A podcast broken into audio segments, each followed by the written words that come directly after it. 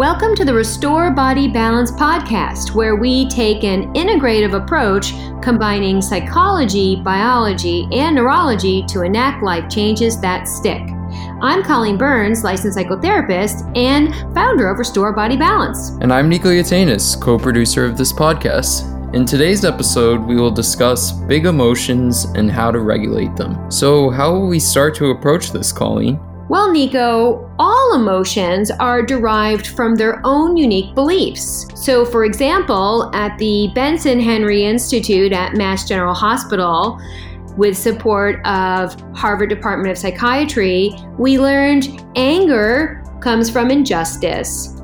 Something like sadness comes from loss, and anxiety comes from the lack of safety or control. And as we've said before, all of these emotions are embedded in what we call the bottom up network or cerebral network. So, as we say every week in the podcast, the more they're engaged, the more the paired stimulus response and the stronger the neural connectivity. So, as we said last week, Nico, we need to learn to antidote our stressors or thoughts and beliefs with adaptive strategies and adaptive thoughts and beliefs. So once they're recognized, they can be actually fixed or we can flex our thinking to a more adaptive and desirable effect. And once we get desirable emotions, they're signs of effective coping. So, what about undesirable emotions? We sometimes can't avoid them.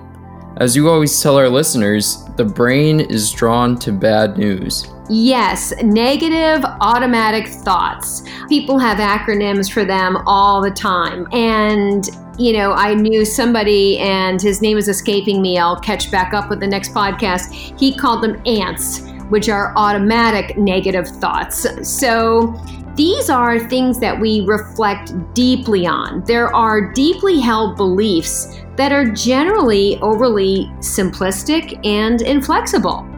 These are the habituated beliefs that often inhibit coping by locking us into our circular patterns of thinking, and that just perpetuates stress. Just like in last week's episode, where you mentioned that our reaction to stress is habitual. We tend to react in the same way to every stressful situation we may experience and everyone deals with or reacts differently. Yes, and we need to become aware of our distortions, and then we are actually free to edit, and I'm using air quotes, the distortion and begin to generate adaptive thoughts. So, this is often what we refer to with cognitive behavioral therapy when we've said to our listeners the ABCDE effect, right? A is the activating event, B is the behavior, C is the consequence, and all we need to do is distort, which is our D, um, the belief system. And then eventually, E is we have a new emotional response. So, again, essentially thinking that you can shift your focus from a stress based response to that eliciting the relaxation response in best ways to cope. We also mentioned last week that this is also when we want to be operating in that top down process, making it easier to actually see these perspectives. Remember, when we are in fight or flight, we're like a little kid at Target plugging his ears and having a temper tantrum, and we can't hear. We can't hear. We can't do the D or dispute the belief. So we need to, of course, get into that relaxation response that we often talk about. Then we can have positive adaptive thoughts. And the more these beliefs and thoughts are practiced, the greater their influence is to buffer stress and prevent maladaptive thinking. That's why in your book you have the acronym ONE Observe, Negate, and Echo. Great memory, Nico. Yeah, just by using something like one, we can look at observing our thoughts, negating the negative beliefs, and then echoing the positive or adaptive thoughts. And of course, like we also say in the book, bringing in abundance, right? Bringing in what we do have in terms of positivity. Um, this is also adapting to a positive perspective. And again, that is stored in what we're calling the top down thinking or that executive branch of when we're actually able to use reason and connect us to other adaptive perspectives. See, generally we we get into this dichotomous thinking of things being good or bad and this just perpetuates stress unnecessarily and then again, we have to look at what I've now found to be scientifically supported. For example, many people in my field know of a brilliant woman by the name of Barbara Fredrickson, and she came up with the broaden and build theory, meaning when we're experiencing positive emotions like love, compassion, gratitude, um, we're, we're more open to opportunities and we're more likely to seek out what we need. And there's also the physicality of it when we are less prone to strokes and we have lower levels of stress hormone cortisol that's constantly pulsing through our veins these days, and we have better immune systems. They call it psychological immunization.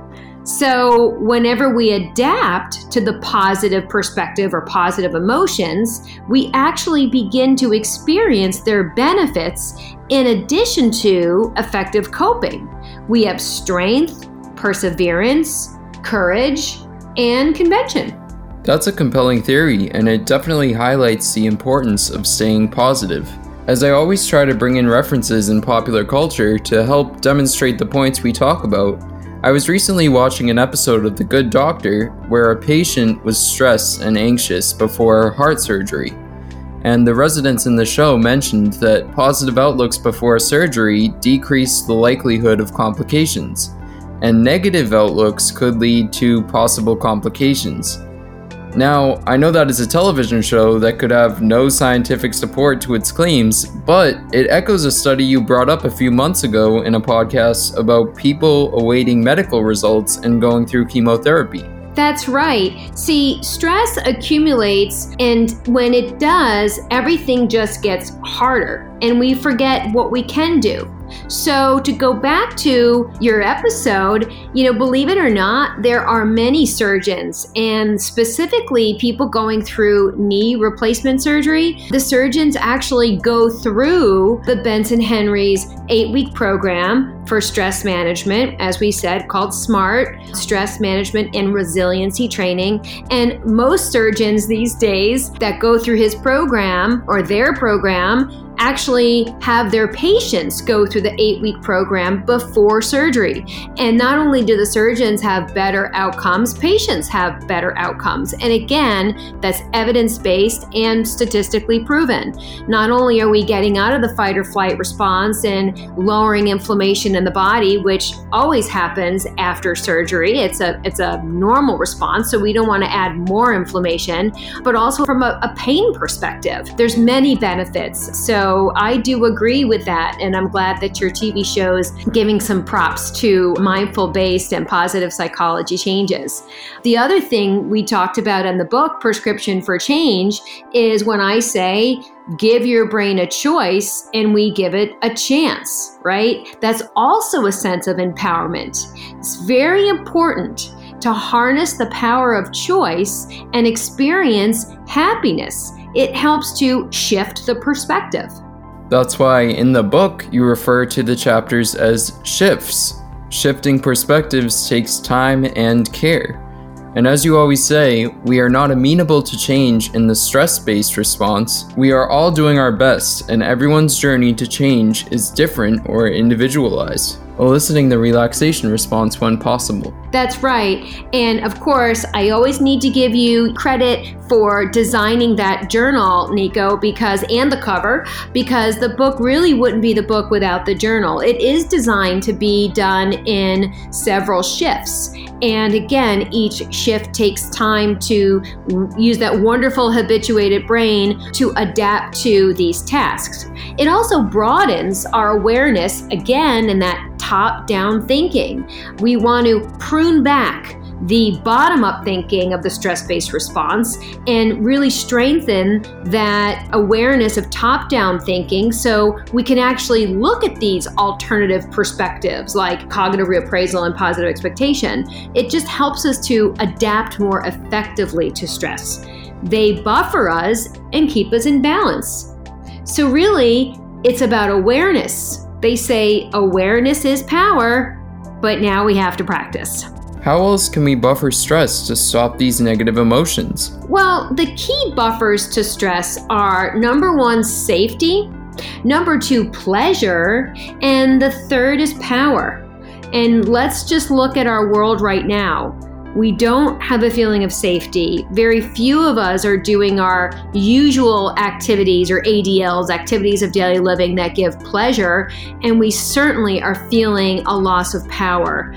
So, some ways we can buffer stress and look at these emotions in ways to help adapt would be to find social supports. I mean, certainly therapy, friends, an online community, spirituality, family. We really just need to, again, get that feeling of support and safety. This is also where we can see neural changes. So, for example, oxytocin and vasopressin. We are always meaning to do that second uh, follow up to our separation anxiety podcast, where we're going to look at how animals, specifically dogs, because you and I have dogs, Nico, actually produce a change in our body, releasing oxytocin, which regulates us and it gives us social attachment, trust, and connectedness. That's so interesting. So, social support from someone like our dogs can potentially alter our mindsets? Absolutely. You know, this is where you see dogs or cats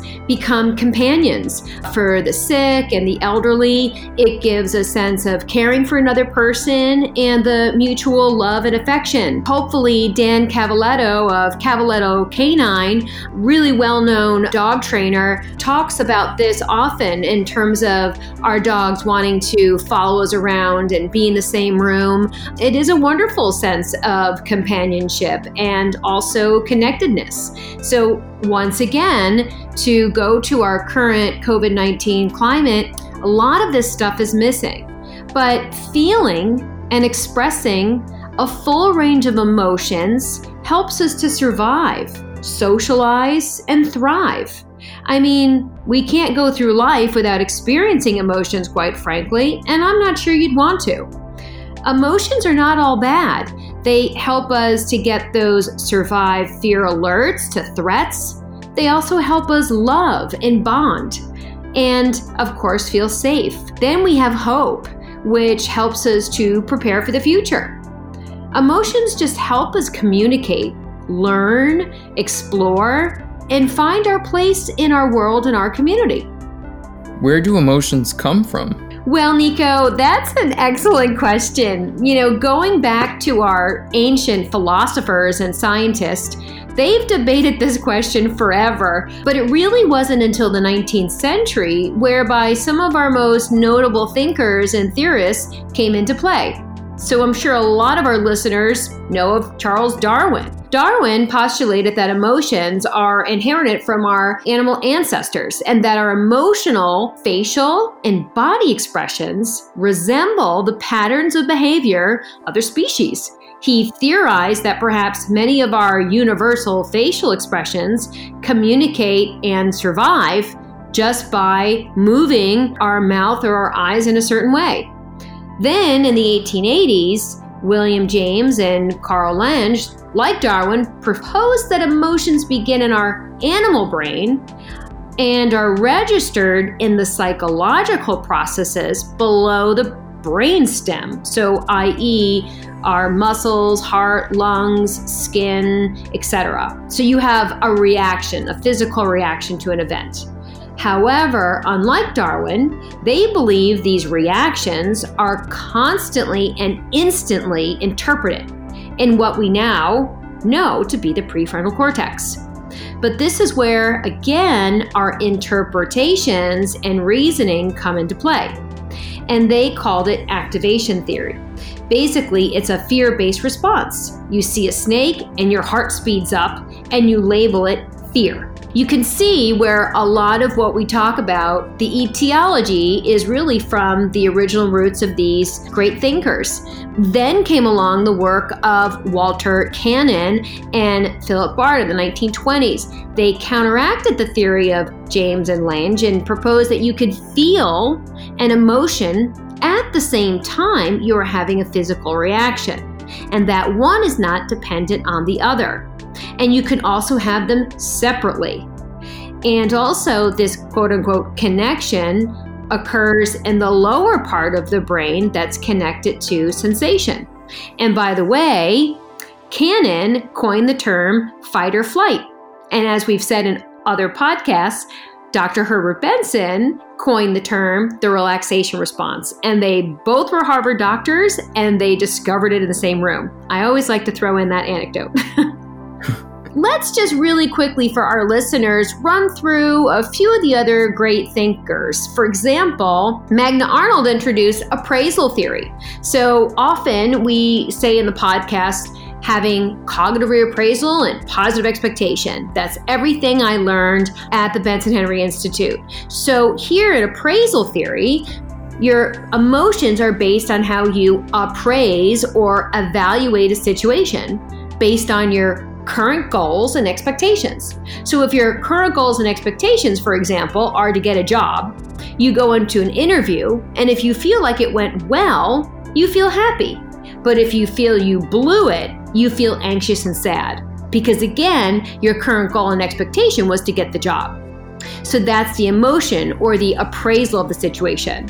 So it's more than just labeling, but you can see why we need to actually study and understand the brain and the mind. So if you take that one step further, why at the Benson Henry Institute they have a whole week studying having positive expectation and cognitive reappraisal is that we're just conditioned to the appraisal based upon what our goals and expectations were. So let me give a personal example because, of course, I still have a broken foot. But when I went in for my second set of x rays, I was really hoping. So, my goal was that I could lose this boot and I could get back to exercising again. That's how I use one of my ways to antidote stress. So, when he came back and he said, Nope, another four weeks in the boot, my appraisal went down. I went immediately sullen, disappointed, probably wanted to cry.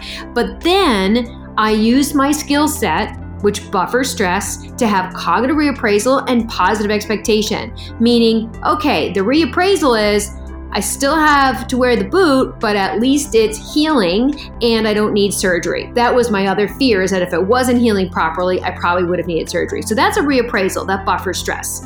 And then the positive expectation is my body's doing exactly what it's designed to do. I have four more weeks, countdown to Christmas, and hopefully I'll get where I need to be. Does that make sense, Nico? Yes, it makes sense. Thank you for elaborating on it. And your application of that theory has rubbed off on me as well. I remember when I fell, um, when I slipped in the tub a few weeks back, that was one of the first things I did. I thought of positive expectation and cognitive reappraisal. So, that said, are there any more theorists worth mentioning? Well, there are many, but I'll go to two that are near and dear to my heart, and of course, that we echo probably every week in the podcast. There are Aaron T. Beck and Albert Ellis. They're most relatable to my work as a cognitive behaviorist. Ellis believes our thoughts, which can be automatic or deliberate, create emotions and whereby we get cognitive behavioral therapy, and that we have a clinical treatment plan to discuss a stressful situation and then modify your emotions by challenging the distorted thinking. So that's that D, dispute the belief. You have your event, you have the behavior, you have the consequence of being stressed, but you dispute the belief. So we've come a long way, baby, as they say, because now the exciting part is that we can prove this using state of the art equipment like fMRI imaging. I encourage our listeners to go to YouTube and just type in Anderson Cooper, who of course is from 60 Minutes, and Dr. Judson Brewer. So just type in Anderson Cooper and Judson Brewer, B R E W E R, who is a psychiatrist and neuroscientist here locally at UMass Medical. And he wears this cap, almost like a swim cap, and it's filled with little fluids that actually can map the brain imaging. And after being taught a little bit of mindfulness and meditation at a weekend retreat, Anderson Cooper starts off in the relaxation response and it's all green, green, green. And then he's told by Dr. Brewer to think of a stressful event and all of a sudden it's red, red, red, red. And then Dr. Brewer says, okay, drop back into mindfulness and meditation, and it goes back to green, green, green, green. So we can see where different parts of the brain are activated based upon if we're in the stress based response or eliciting the relaxation response. We truly can. So now that we know some theories on where emotions come from, how are emotions formed? Is it a combination of environmental and genetic factors? Well, once again, researchers don't agree on how emotions are formed and expressed, mainly because, think about it, emotions are hard to study as they're subjective and influenced by our upbringing, personality, and lifestyle. It's also subjective because emotions are so complex, operating on multiple levels. For example, our autonomic nervous system, which discusses our involuntary functions like heartbeat and breathing, or our somatic nervous system, like the five senses I like to discuss, and getting the voluntary muscle movements in. And of course, not to go down the road of psychodynamic theory, but of course, our conscious and unconscious mind. One thing I say to my patients all the time is that some thoughts are like bubbles at the bottom of a pan before they've risen to the surface. They're deeply in our unconscious awareness, and our conscious is trying constantly to keep them down, which is where meditation and mindfulness comes in is that we learn not to make things good or bad, we just experience them as is, and eventually the brain doesn't run away from them. But again, let's look at trying to make sense of our world right now, Nico. I just feel like we're trying to survive, and our COVID 19 pandemic is making it very difficult to thrive. Yes, it's really it really is a unique situation and as you mentioned a couple weeks back in a podcast episode, being potentially isolated in a household can make you quote unquote sit in your stuff. So it does really make the ability to thrive difficult. Right, and think about what we're doing right now. We're probably all sitting in that fight or flight response because we, you know, feel like we can't do anything like antidote our stress to get back into the relaxation response. And unfortunately, here, emotions are not the enemy. They're there to keep us alive. So, despite our differences in the etiology that our experts, one thing they do agree on is that we can work with and reason with our emotions. Believe it or not, we have more control over how we feel and how we think. What about mood? Are moods and emotions the same thing? That's an excellent question, Nico. Moods and emotions are different, and that's only coming from my camp. In general terms, emotions are more upfront and center, like we discussed. And in my opinion, they're more related to an event or a person. Whereas moods tend to be a bit more enduring and can last for days. Again, researchers are still looking into this to see if it's an innate or an inborn or even environmental. That's really interesting. I've heard the term emotional intelligence thrown around also. Can you speak more on this? Right. So, picking up off of the idea of uh, moods and emotions, there are two pioneers, John Mayer and Peter Salovey. They both basically looked at can you basically build your emotional intelligence. And the short of it is they call it EI for emotional intelligence. And it's the ability to monitor and manage your emotions to basically have an awareness of others and then the competency to interact. So, by and large, when you have more positive emotions, you tend to have a better mood. So they're interconnected in a way, specifically around the work I do as a cognitive behaviorist. But getting back to emotional intelligence, they postulated that it's a skill set that's made up of essentially four branches. Number one is to accurately perceive other emotions, somebody else's emotions. Number two would be to understand one's own emotions.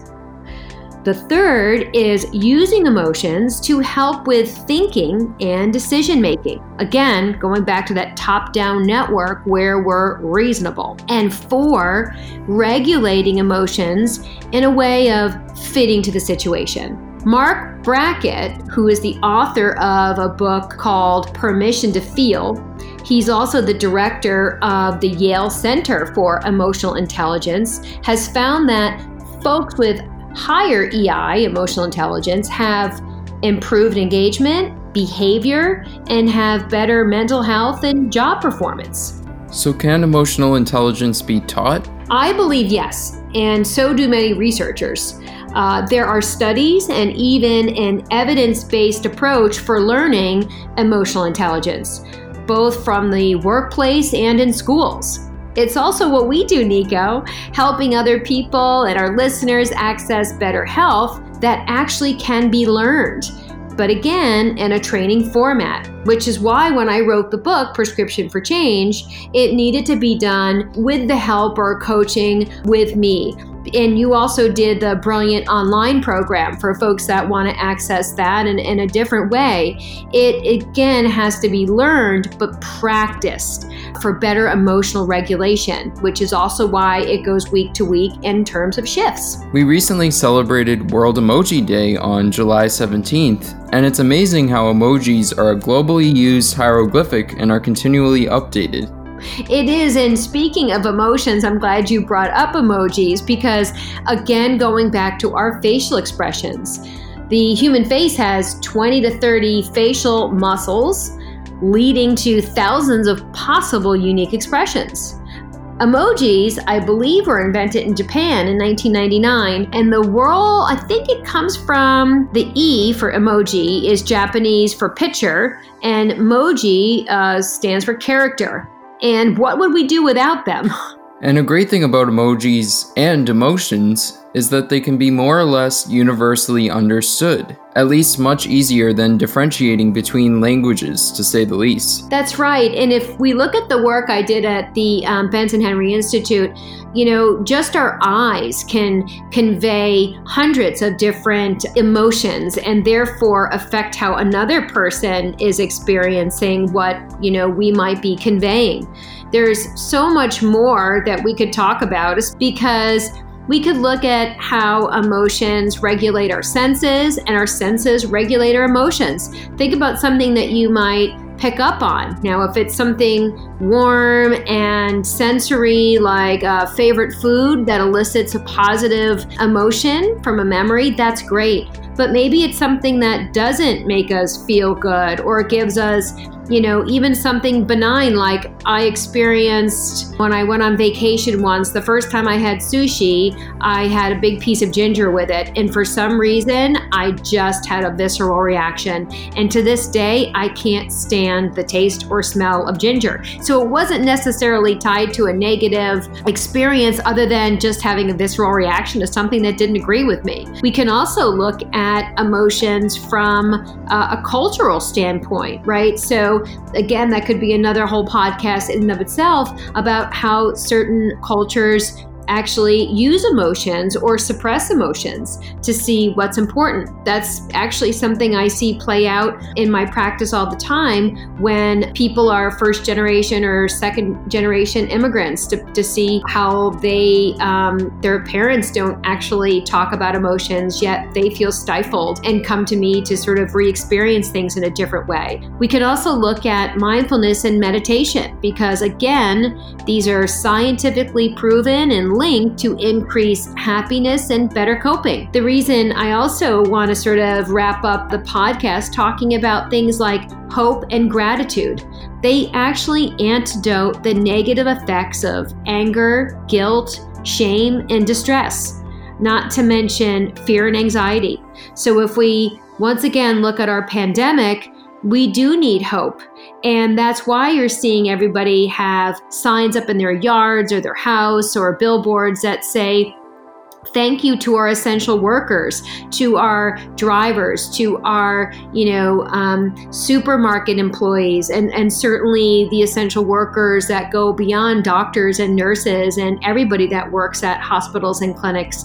Again that gratitude antidote stress and of course the hope you know, we might get down sometimes thinking about a vaccine, or I know a lot of parents are anxious about the fall right now, but we do need hope about maybe what life will look like for school or what might happen, you know, thankfully when we've developed a vaccine.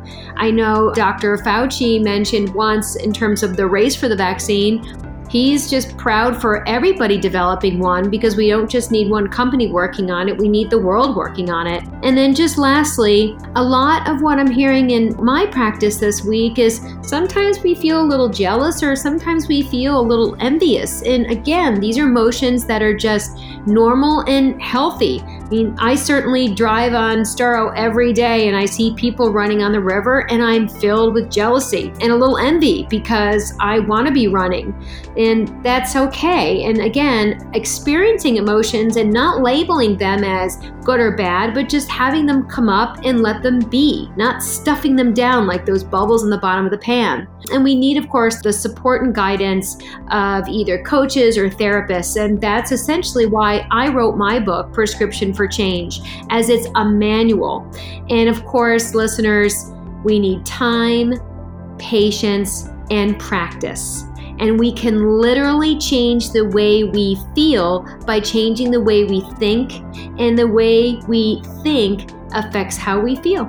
It really does. I think a lot of the references we mentioned during this episode prove that. So thank you, Colleen. You've taught us so much about emotions, where they come from, how they're formed, and how to regulate them. And I think the cultural aspect would be a great future podcast episode. And a lot of these topics are things that you mention in your book. So if those of you listening want to read the book on change, Prescription for Change Using Your Lifestyle as Medicine, you can visit us on the web at www.restorebodybalance.com slash book. Or to hear more about our programs, you can visit www.restorebodybalance.com. Thank you for listening, and we will see you next week.